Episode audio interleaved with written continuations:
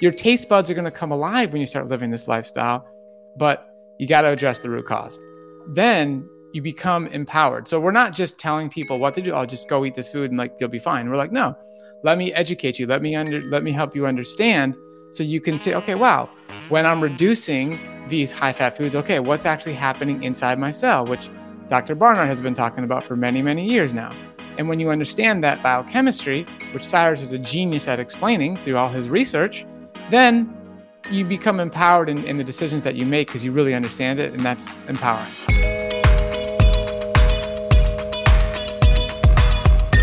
Welcome to the Exam Room Podcast, brought to you by the Physicians Committee. Hi, I am the weight loss champion, Chuck Carroll. Thank you so very much for raising your health IQ with us in more than 130 countries around the world. So, hello to all of the exam roomies listening in Japan, in Guatemala, Jamaica, and Sri Lanka. We appreciate you all helping to make the world a healthier place. This is episode 96 of season 4, number 291 overall. And today, in honor of National Diabetes Month, we are going to be doing a special doctor's mailbag with Dr. Cyrus Khambatta and Robby Barbaro from Mastering Diabetes. Both of these gentlemen are actually living with the type 1 form of the disease, but they have taken control of their health by putting the focus on food, and they are rethinking the traditional approach to treating diabetes and instead focusing on a whole food plant based approach, which there is increasing amounts of data showing that it can be one of the most beneficial and effective courses of action that anyone living with diabetes can partake in. And with type 2, you may even be able to reverse it. And that comes at a time when an estimated 13% of all adults in the United States have diabetes, a number that is only expected to climb as the standard American high fat diet continues to penetrate more and more and more households. So let's see today if we can't offer up some help to that 13%. And then maybe even put up a force field around everyone else and prevent diabetes from even affecting their life. And who knows? You may even hear something that piques your interest because it could help someone in your life. There are a lot of good questions in the doctor's mailbag, including what are the best vegetables that can help prevent diabetes and fight diabetes? And how many carbs should someone who has diabetes be eating every day? Are carbs the enemy? It's always a hotly debated topic, and we are not afraid to dive right into it. And then, how many times have you heard this, right? A little bit won't hurt. Well, today we're going to find out if no harm is being done or whether that little bit won't hurt is just an old wives' tale. That and a lot more coming your way. So let's get going right now and raise our health IQs together and master diabetes with Dr. Cyrus Khambatta and Robby Barbaro. Gentlemen, welcome back to the program. Thank you both so very much for being here. Chuck, it's always a pleasure to be here with you. Thanks for uh, inviting us back. We uh, we we love talking with you, and we love doing we love doing this work. No question. It's great. It's always great to see you, Chuck. Your smiling face, your incredible outfit. So if somebody's only listening to this, they got to go watch the video as well, just so they can see your outfit for the day. and here's where I mentioned that there is a link to our YouTube channel in the episode notes. Uh, all right, gentlemen. So it is National Diabetes Month. We could sit here and talk fashion all day, but we have a lot of questions from listeners who have uh, written in, a lot of whom actually are living with diabetes, but they've heard about the benefits that can come with changing changing their diet and rethinking the way that they eat. So you two have the knowledge that they hope to acquire. So what do you say we open up the diabetes mailbag and get them some answers? You up for it? Let's do it. Let's do it. Let's go. All right. Uh, Robby, I'm going to start with you, my man, uh, because I think that uh, it's been a while since you've been on the show. I've had the pleasure of speaking with Cyrus uh, a number of occasions, but you, you not so often. So I'm glad that you're here. So you get first here. dibs here. Let's go. Comes to us from Mike. Mike writes, I've been diabetic for 15 years. How much can a plant based diet help me after all of that time? Okay. So I assume at this point, we're talking about somebody who's likely living with type 2 diabetes. So let's assume that's the case. 15 years. Now, one thing we talk about a lot at Mastering Diabetes is understanding how much insulin your pancreas is still producing. So that's going to be a big question for asking yourself Are you going to be able to fully reverse type 2 diabetes, like Chuck mentioned in the beginning of the show? That's possible. Or maybe you might still need a little bit of medication, a little bit of insulin. That's okay. So in our book, we distinguish between insulin dependent type 2 diabetes and non insulin dependent type 2 diabetes. So you can get a C peptide test, C dash peptide. You can get that at any standard lab. It's a quite inexpensive test. Your doctor can order it for you. You can get it online, purchase it yourself, and then just go and get the test done, even if your doctor doesn't write the prescription. But this C peptide test will tell you how much insulin your pancreas is still secreting. Okay. And once you get that information, you can decide, okay, I have enough. It's it's a, a higher than normal amount. Then I'm going to go and I'm going to follow this diet 100%, and I'm going to completely reverse this condition because I have enough being produced. So at that point, all you're trying to do is maximize your insulin sensitivity so that insulin your that's produced inside your own body becomes as functional as possible and you don't have type 2 diabetes anymore because the root cause is insulin resistance. Now, if we take it beyond just talking about complete reversal, how about the overall benefits? Let's say you're living with insulin dependent type 2 and you still need to use a little bit of medication. That's okay because now, following a plant based diet where you maximize your insulin sensitivity, you're going to improve your quality of life right now. You're going to make it, it's far easier to lose weight. You're going to have more energy, more mental clarity. You're going to feel good. So that's in the short term. And the long term, you're going to reduce your risk of all the long term conditions that are associated with diabetes. The number one killer for people living with all forms of diabetes is heart disease. So you're following a plant based diet. That's a diet shown to prevent and reverse heart disease. You're going to reduce your risk of cancer, of fatty liver disease, of developing high cholesterol, high blood pressure, and also Alzheimer's disease. So the plant based diet is going to be beneficial no matter what your insulin level being produced is. So you're going to want to go for it. Doesn't matter how long you've been diagnosed, it's still the right move to make. That is a really positive answer, my man. I love the fact that you're offering hope to people who feel like it has been just too long and they're trapped, and no matter what they do, nothing could possibly help them. But that is a fantastic answer. And I really hope that people keep that in mind, not just for diabetes, but I mean, the same goes for so many of these chronic health conditions that we talk about all the time here on the show. I mean, bottom line, it is never too late. I'll, t- I'll tell you guys, you know, uh, I was speaking with a friend of mine who was talking about his 98 year old mother in law who adopted a plant based diet, had been sedentary for years, sitting in a wheelchair, and now she's able to get up and walk a mile a day at the very least. And she just, she got her life back at 98 years old. And I'm not trying to preach uh, anything on anybody, I'm just stating a fact. When you hear something like that, like that to me is just mind blowing. So never, ever, ever give up hope. You know what I mean? I love it. Yeah. Dr. Khambatta Cyrus, my man. This one comes to us from Laura. Laura writes My blood sugar went up after I started to eat a vegan diet. How long will it take for my body to adjust and for those levels to come back down? Okay. This is a phenomenal question. Now, one of the things that we talk about here in Mastering Diabetes is the fact that just like Robby said, when you transition towards eating a plant-based diet, which can can be vegan if you want it to be vegan, effectively being you know hundred percent plant-based, um, or you could just sort of like migrate towards eating more plants and still have a little bit of animal products. That the, the main point here is that when you do that, you're bound to see a significant improvement in your overall health and a lowered, decreased overall chronic disease risk. So just like Robby said, lower your risk for heart disease, fatty liver disease, cancer, uh, high cholesterol, uh, hypertension, lower your risk for prediabetes, type 2 diabetes, chronic kidney disease, and lower your risk for Alzheimer's disease. But here's the thing when you transition to a plant based diet specifically to lower your blood glucose, it's very important that you not only eat more plants, but in addition to eating more plants, you also have to control the total amount of dietary fat that comes into your mouth. So, in other words, all plant-based diets are not created equal. Uh, you could eat, you could be eating a plant-based diet that, as an example, is centered around foods like avocados and nuts and seeds. Maybe has some olive oil in it, uh, maybe some coconuts, and then also in addition to that has things like potatoes and, and beans and lentils and maybe a small amount of fruit.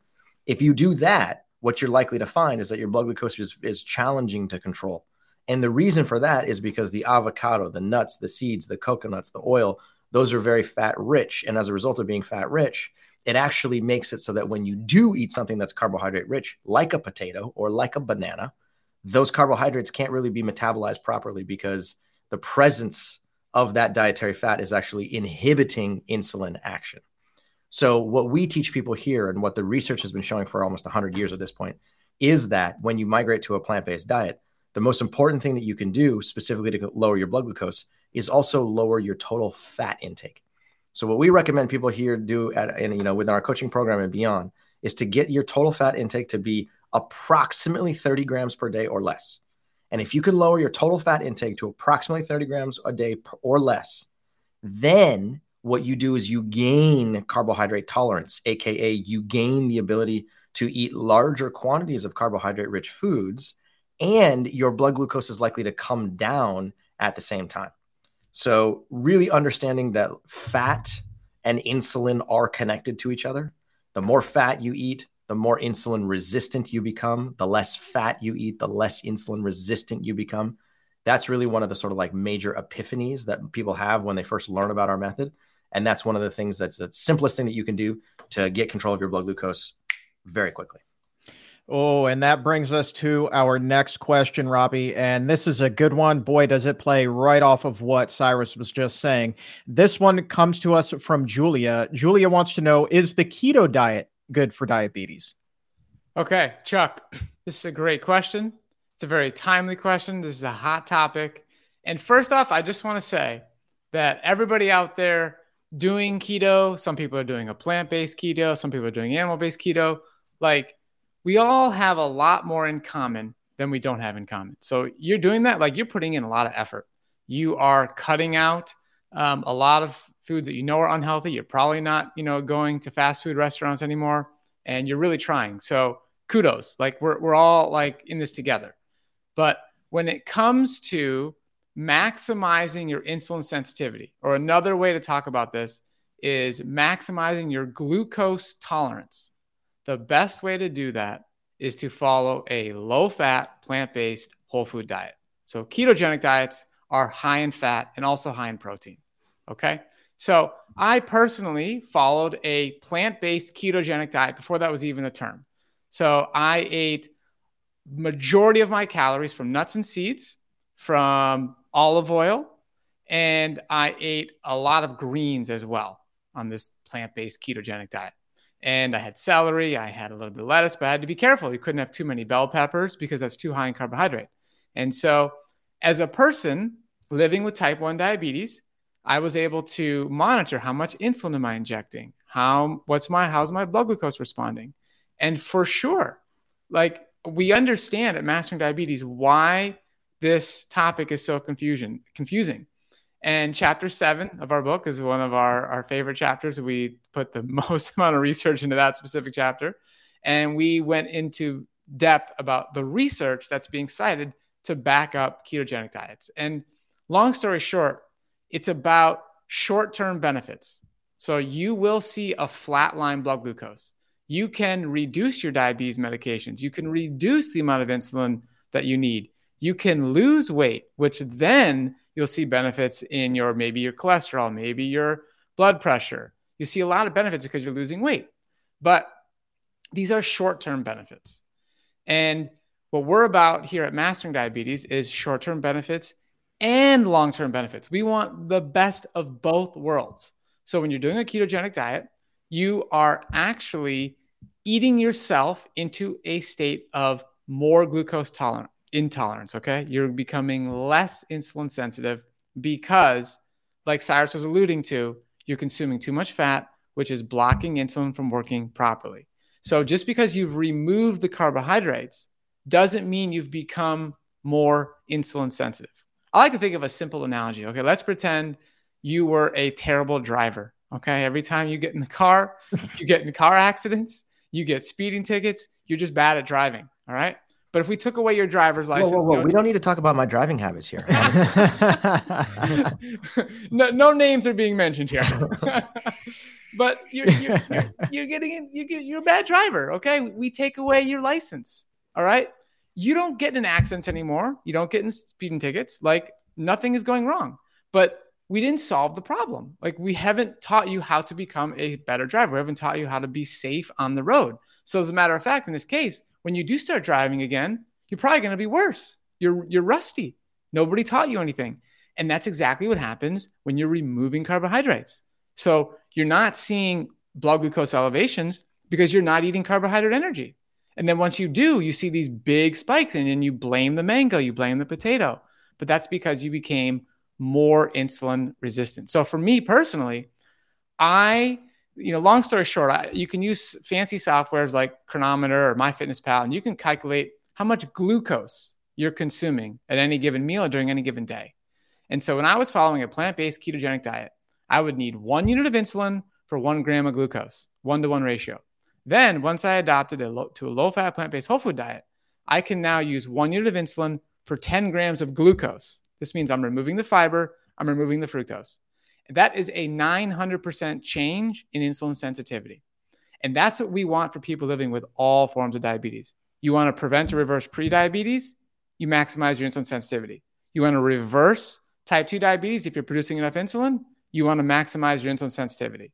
You want to prevent all those long term chronic conditions we were just talking about, you want to maximize your insulin sensitivity. So, a ketogenic diet will benefit diabetes in the short term. It will not benefit you in the long term. And it's best to follow what we're talking about here the mastering diabetes method so you can see short term benefits and long term benefits.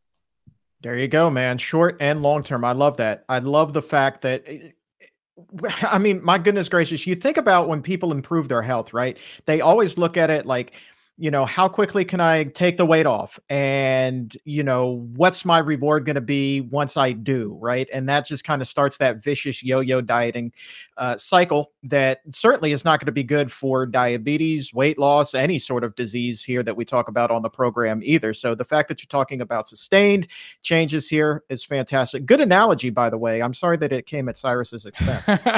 um, Cyrus, let's come to you. Uh, interesting one from Sam here. Sam is new to this, had uh, had her interest peaked in this. I believe she picked up Dr. Barnard's book here. She's wondering Are there any fruits that people with diabetes cannot eat? Ooh, great question. Okay. So here's my answer. The answer is uh, no. Uh, people with diabetes can and uh, use the word should in air quotes, right? We recommend that you eat uh, every fruit that you can get your hand on. And again, I'm gonna I'm gonna preface this with one caveat. It is only possible to be consuming larger quantities of fruits. When I say larger, I mean more than just berries, because the the the typical diabetes world tells you fruit is bad for you. Fruit's going to metabolize to sugar. It's going to raise your blood sugar. It's going to cause your insulin. It's going to cause your pancreas to secrete too much insulin.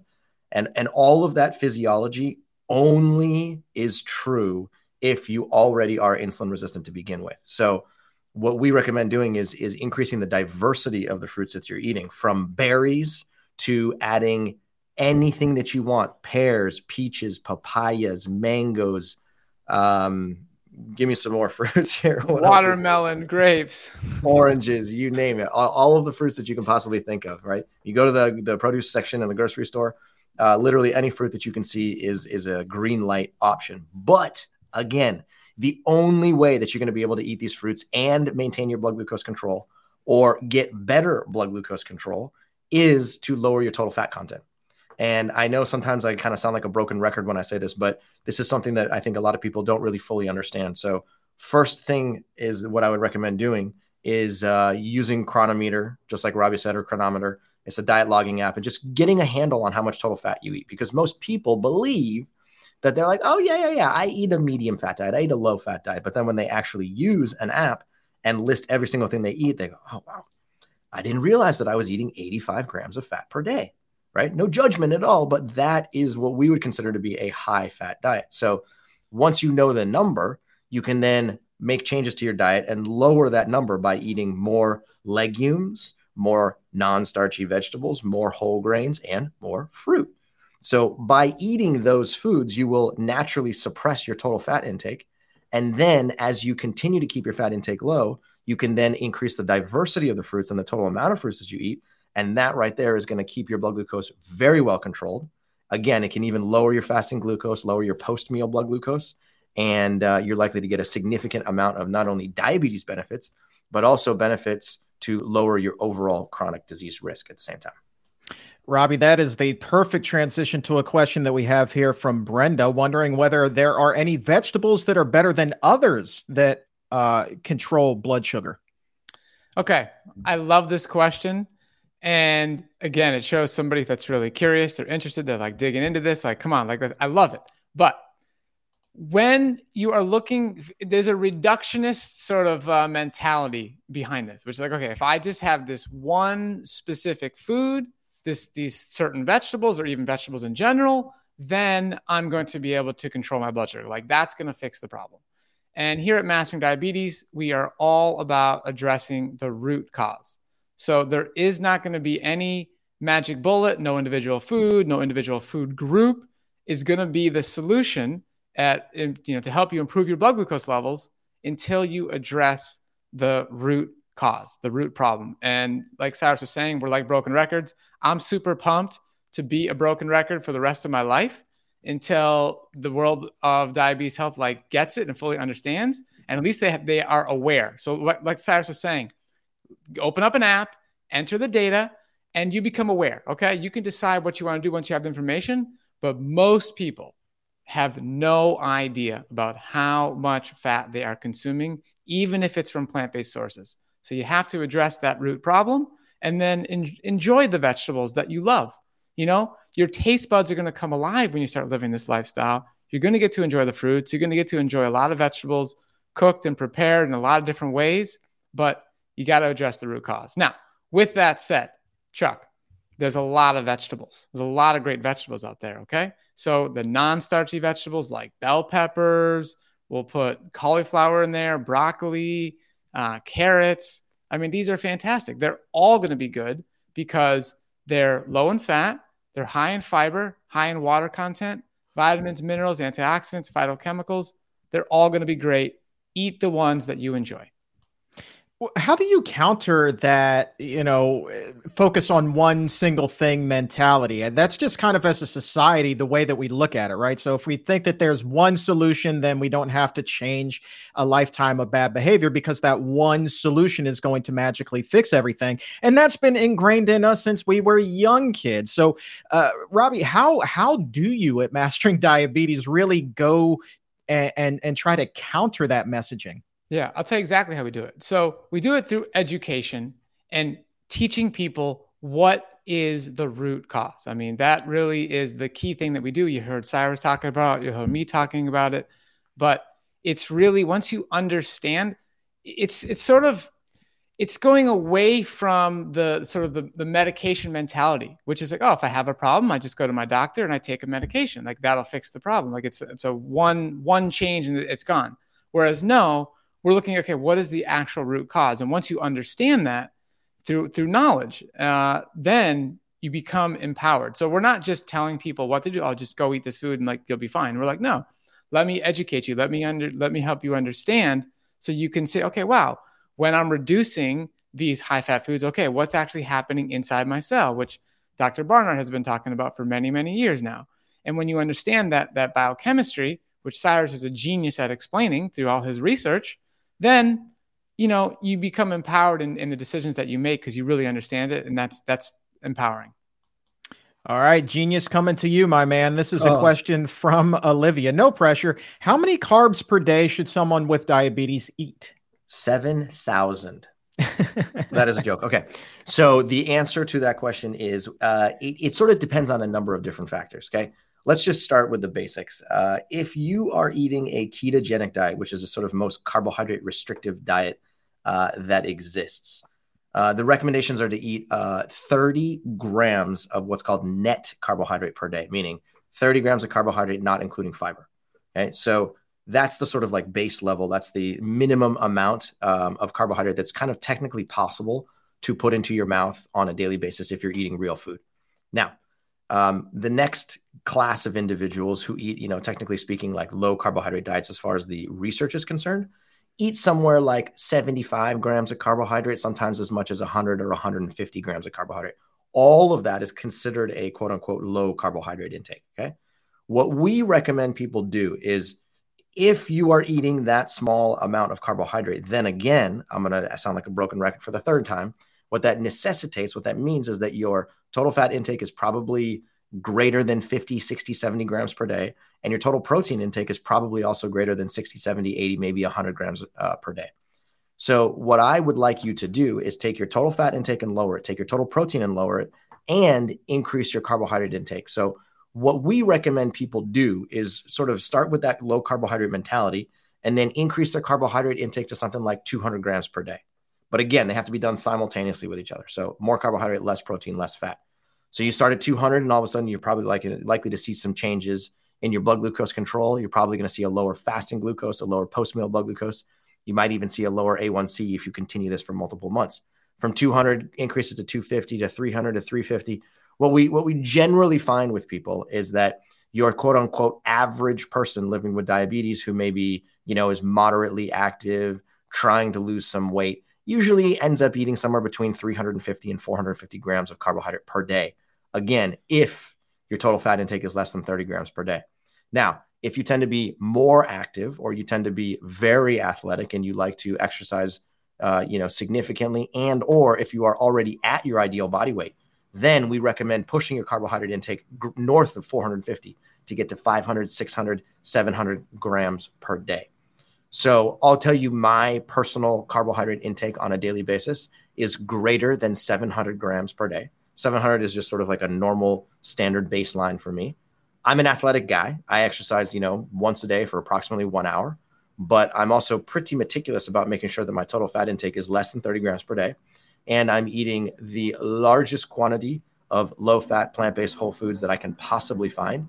And as a result of that, living with type 1 diabetes, I can control my insulin use to within one or two units per day, every single day, while keeping a very flatline blood glucose. So I'm a living example of that. Robby's a living example of that.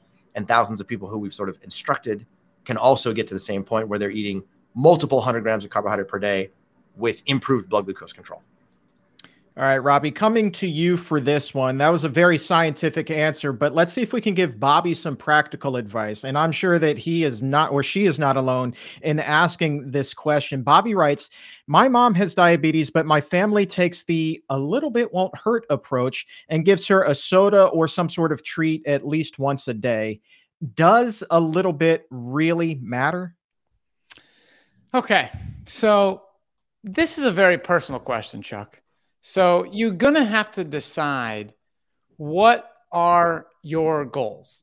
What matters to you? And Cyrus and I like to say, we're not the food police. We're not here to tell you what to do, what level of treats you want to have, or whatever it is that improves your quality of life. We're here to inspire you, to educate you, to show you the possibilities, to take your health to the highest level possible. And unfortunately, you know, there's a lot of research showing that in certain areas, you know, whether it's like an egg a day or, you know, which could be in some of these treats that you're consuming and um, depending what they are, but small amounts can can increase your chances of some serious con- consequences down the road. So it's a it's a tough question because you know we're not all trying to make people feel like they have to be perfect. You have to be absolutely perfect, otherwise you can't succeed and you can't reach your goals. It's really more about what you are doing the majority of your your time when you're eating, even when it comes to activity. Like what are you doing at large? That's most important, and not getting too lost in little bit of details here or there, like little treats here or there. And you're not perfect. Like that's okay, but you know there are some things that are worse than others and it's still worthwhile to explore you know maybe you don't want to have you know the a plus foods at every meal every day you know what are some better b options rather than you know drinking you know some sort of regular soda. Like there's even modern sodas, like cleaner sodas that are made out there, um, or even having you know sparkling water or something like that. Like trying to continue to make you know good, better, best decisions can help you reach your goals. But again, each person's goal is unique. It's unique to you. What what matters to you, what improves your quality of life, and surrounding yourself with people who are going to uplift you to do better and better and better is one of the best things you can do rather than being around people who are like, oh, making you try and like feel bad because you're not, you know, drinking soda with them or having beer or whatever it is. Uh, you want to make some conscious choices about who you put in your life and try and, you know, be around people that uplift you. Well, let's stick with you here and take a follow up from Michelle. And she's wondering can diet soda actually raise blood sugar, even though there is no technical sugar in there? So, can diet soda raise your blood sugar? Part of the problem here is when you are having processed food, when you're having these drinks or any meals which have these added flavor agents, one of the biggest consequences that people often don't think about is how that is going to alter your experience with whole natural foods. So even something like stevia, okay? When you're putting that in your food, you're this it's hyper it, it's like hyper sweet and it's it's not natural. It's not something that you would get in nature. That you're not designed to eat that. And so you are designed to have fruits like a mango from a tree or an apple or a pear, okay? And so the amount of the level of sweetness in those foods are supposed to be satisfying. But when you live in this modern world and you're having these hyper, hyper satisfying foods, you then lose your ability to enjoy the natural flavors in healthy foods. So that's one consequence of, of these, you know, drinks. Um, can I add to that as well? Yeah, by all means, by all means. Okay, cool, cool. So we've actually written about this in the past. I just had to dig up the uh, the actual article. So um, we know as a scientific community that the consumption of what are referred to as sugar sweetened beverages, which are generally you know sodas that contain natural or uh, refined sweeteners, um, have become extremely common and um, they're very easy to get your hands on. They're very inexpensive. We know that they contribute to things like weight gain, obesity, and type 2 diabetes. There's no question about that, right? Now, diet sodas are marketed as being, you know, safer and like diabetic friendly and even weight loss friendly. But if you actually take a look at the research, what you'll find is that uh, studies have found that that even what are, what are considered zero calorie sweeteners that they put inside of these uh, diet sodas, um, they actually negatively impact your insulin sensitivity, aka they make insulin less effective in your body, which uh, trust me, you do not want. Right? Um, there's a study found at Purdue University showed that diet soda may actually stimulate insulin production, even though again they're using uh, zero calorie sweeteners, which, uh, you know, when you increase your insulin production, that can increase your risk for things like high cholesterol, as well as type 2 diabetes and central obesity. So, um, the, the, the, uh, even though, you know, diet sodas are sort of marketed as being healthier, the truth is that from a physiological perspective, they're not necessarily.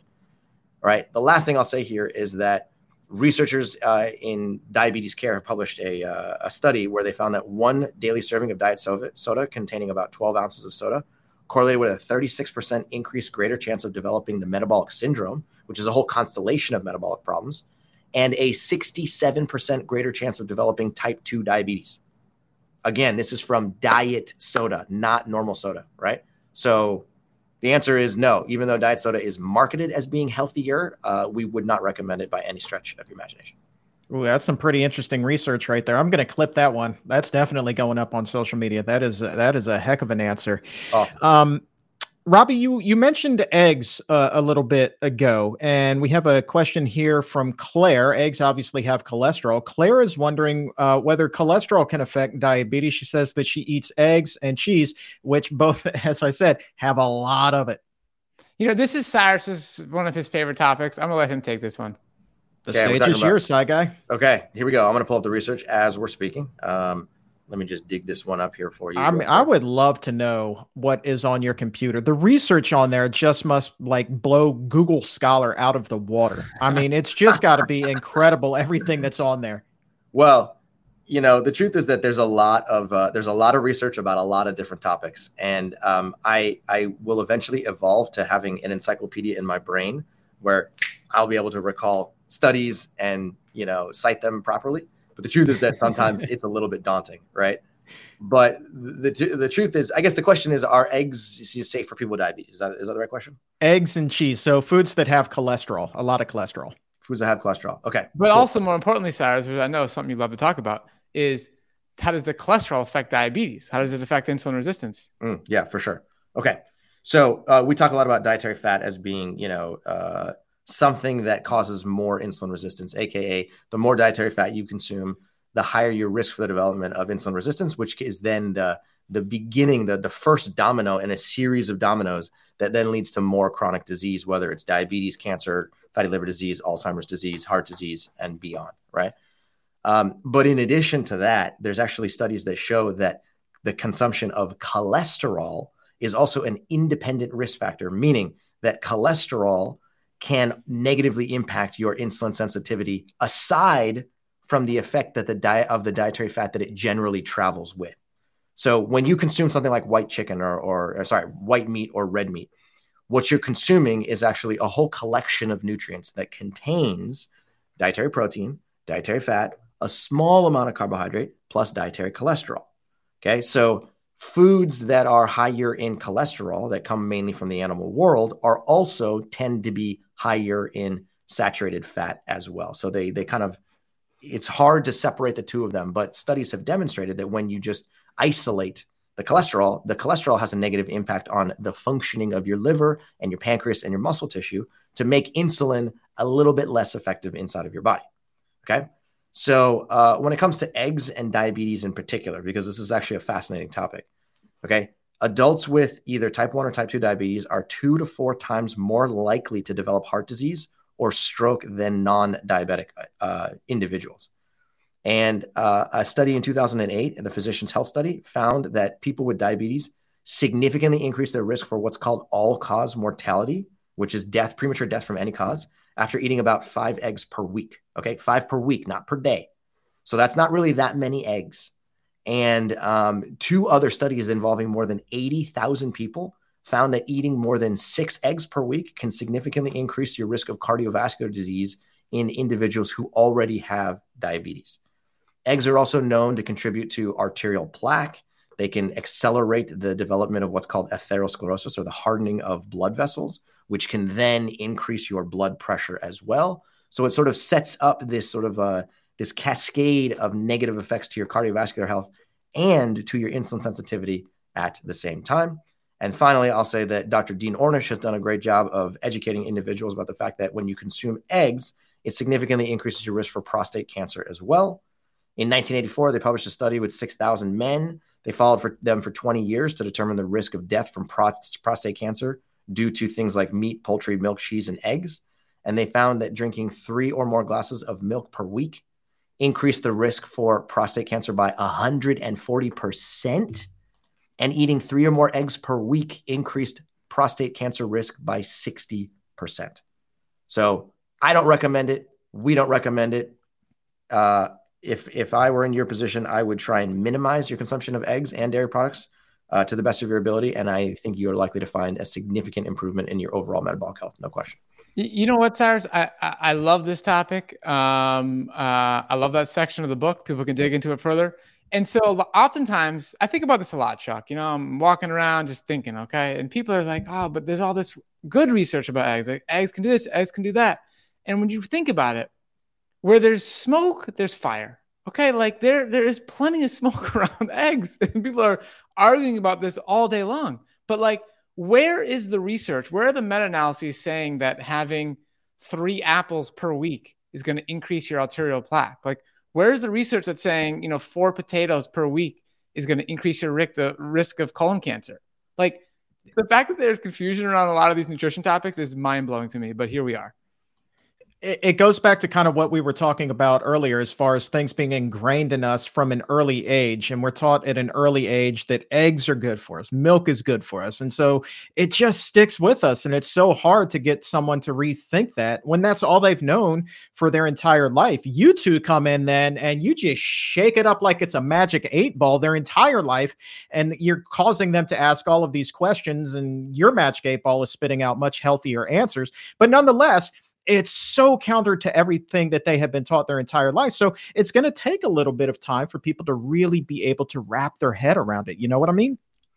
Yeah, there's no question about it. I mean, there's a few topics in this world that are like intensely debated. You know, it's like uh, religion, um, uh, nutrition, and there was a third one which I'm blanking. Politics. Got to be politics. There you go. There you go.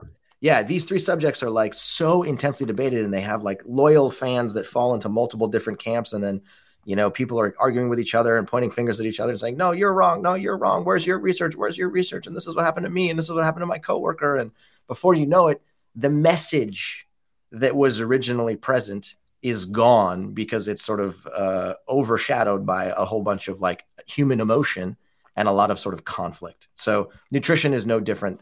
Nutrition also falls victim to the fact that there's a very clear message, and this message has been around for over 100 years. We literally, if you go back in the scientific research and you take a look at studies from the 1920s, the 1920s, when insulin was first invented, even before insulin was invented, there are plenty of uh, research uh, papers that demonstrate the relationship between specific types of foods and what is happening with insulin production and insulin sensitivity.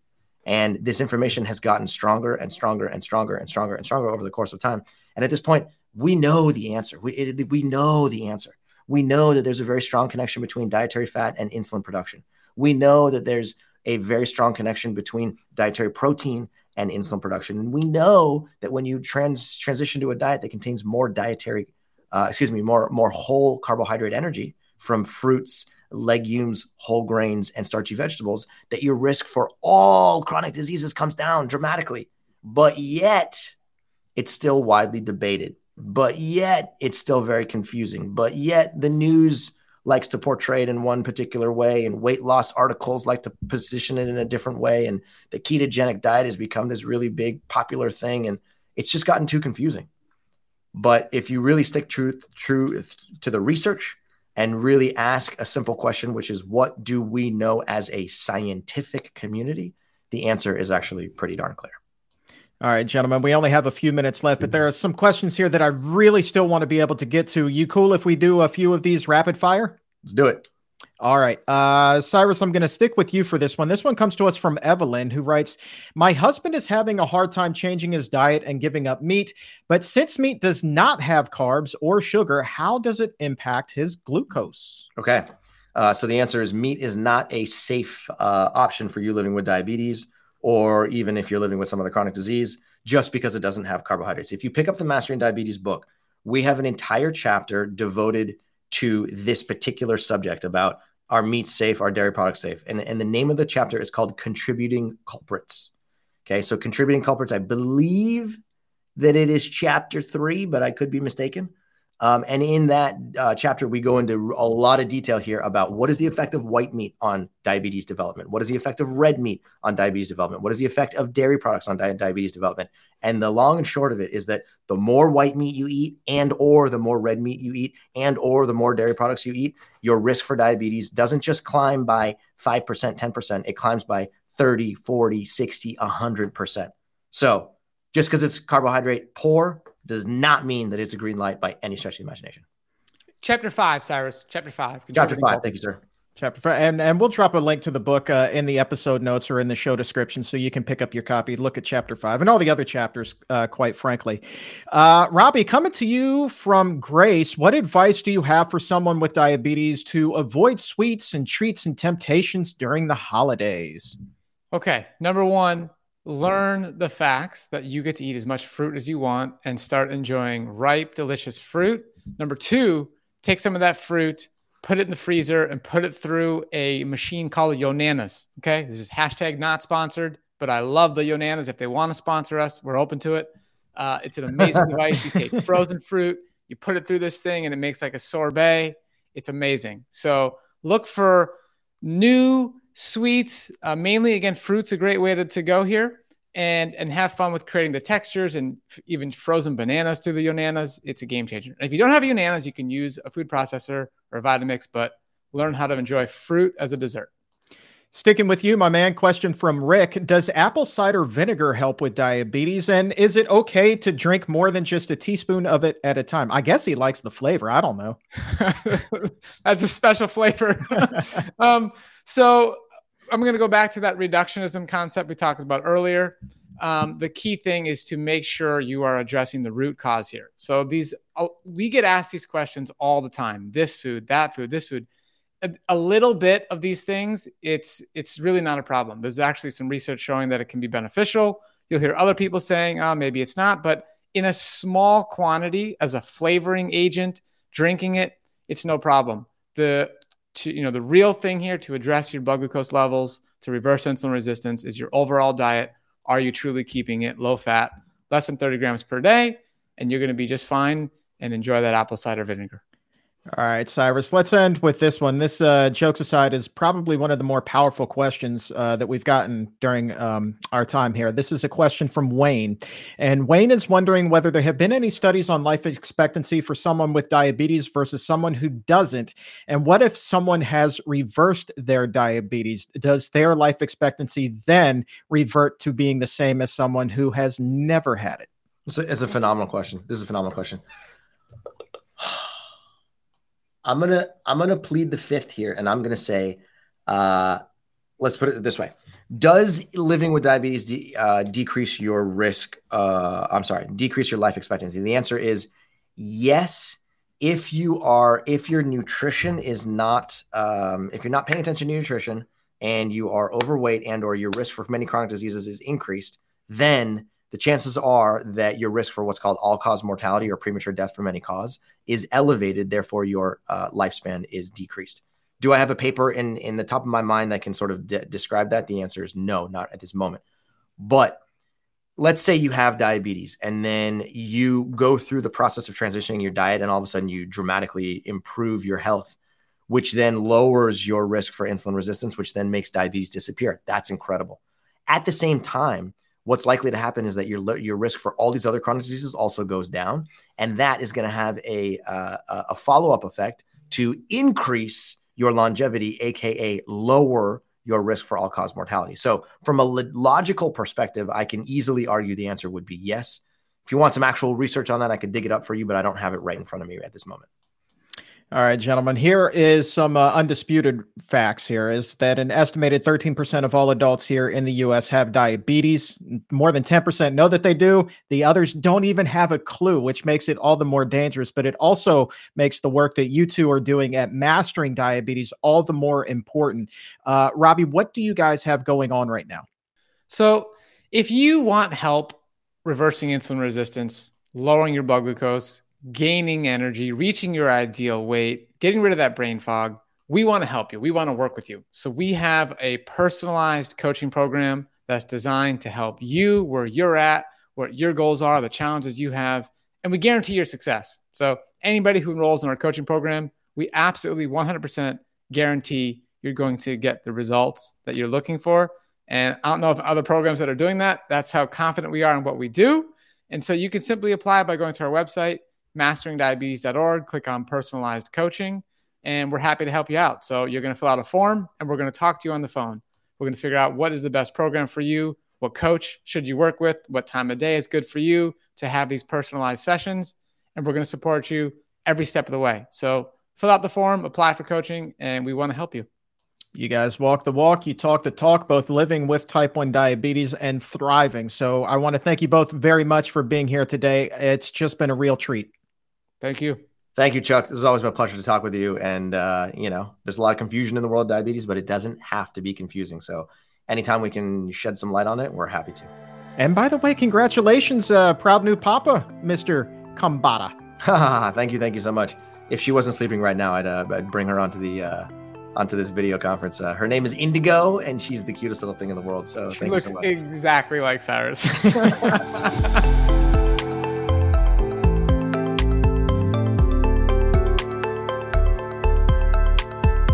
I don't know about you, but I feel like we just took a bath in knowledge and we have scrubbed away all of the unhealthy. Feels so good to be clean. But even though we are all scrubbed up here, there is still a lot more work to be done. That's why we couldn't let National Diabetes Month pass without having this conversation. It was back in 2019 that there was a very widely publicized study. I mean, this thing was cited everywhere. And it projected what diabetes rates worldwide would look like in the years 2030 and 2045. And the numbers that they came up with were not good. Their forecast was not good. But unlike the weatherman, we have the power to change this forecast. That is the good news. Now, at the time of the study, an estimated 9.3% of the world's population was believed to have diabetes. And according to their projections, that number will increase by 25% by the year 2030, and then 51% 15 years after that by the year 2045. Now, the researchers say that there are a number of reasons for this. They say specifically more cases among children with type 1 diabetes, especially younger children. They're expecting more type 1 diabetes cases. They're also expecting to see an increase in type 2 cases among both children and adults. And with that specifically, they chalk it up to a lack of exercise and a high fat, high calorie diet. But look, the numbers are discouraging. Those are significant increases, but it is not all doom and gloom. I promise you that because there is so much that we can do to combat this and change our fortunes because evidence shows that diabetes is largely preventable. We can avoid so many of these cases, and in a lot of cases, people who already have them can reverse their diagnosis. So when you think all hope is lost, believe you me, it is not. We just have to step up and band together and keep sharing this information that can quite literally make the world a healthier place. You know, it takes a village to do that. And the Exam Room podcast, the Exam Roomies, we are that village. So let's get this out far and wide. Please share this show. Encourage your friends and family to subscribe. And if you haven't already left a five star rating yet on Apple Podcast, please do that as well. Let's keep growing into the new year so that hundreds of millions of us around the world can live without diabetes, live those healthier lives. And on another positive note, I also want to say thank you to everyone in Vancouver who came out to the Planted Expo recently. Stephen and the crew there did an amazing job putting this event together. Saw so many great faces there, including John Lewis, our friend the badass vegan. He was there, Rich Roll was there, and this was my first time in Canada, and I was absolutely blown away by how healthy of a city Vancouver was. I mean, I opened up the Happy Cow app and my screen just exploded with vegan options. It was incredible, and everyone there seemed to be so nice. But I think the coolest part for me was having the opportunity to meet the exam roomies who live in Vancouver. Met people from all ages and all walks of life. We're talking teens to grandparents. And the highlight of the weekend for me was meeting one woman who told me that she went vegan after stumbling across a show that I did with Dr. Neal Barnard. And this woman, she was in her late 70s or early 80s and looked as healthy as could be. She said that wasn't always the case, though. And it goes to show that it is never too late to take charge of your health. It is never too late. So don't ever give up on yourself. If you woke up this morning, this could be the day that you finally take charge of your health. Ergo, this could even be the best day of your life. And for today, that is going to wrap things up. I want to say thank you one more time to Dr. Cyrus Khambatta and Robby Barbaro for joining us here today. And for everyone at the Physicians Committee, I am the weight loss champion, Chuck Carroll. Thank you so very much for listening. And remember, as always, keep it plant based.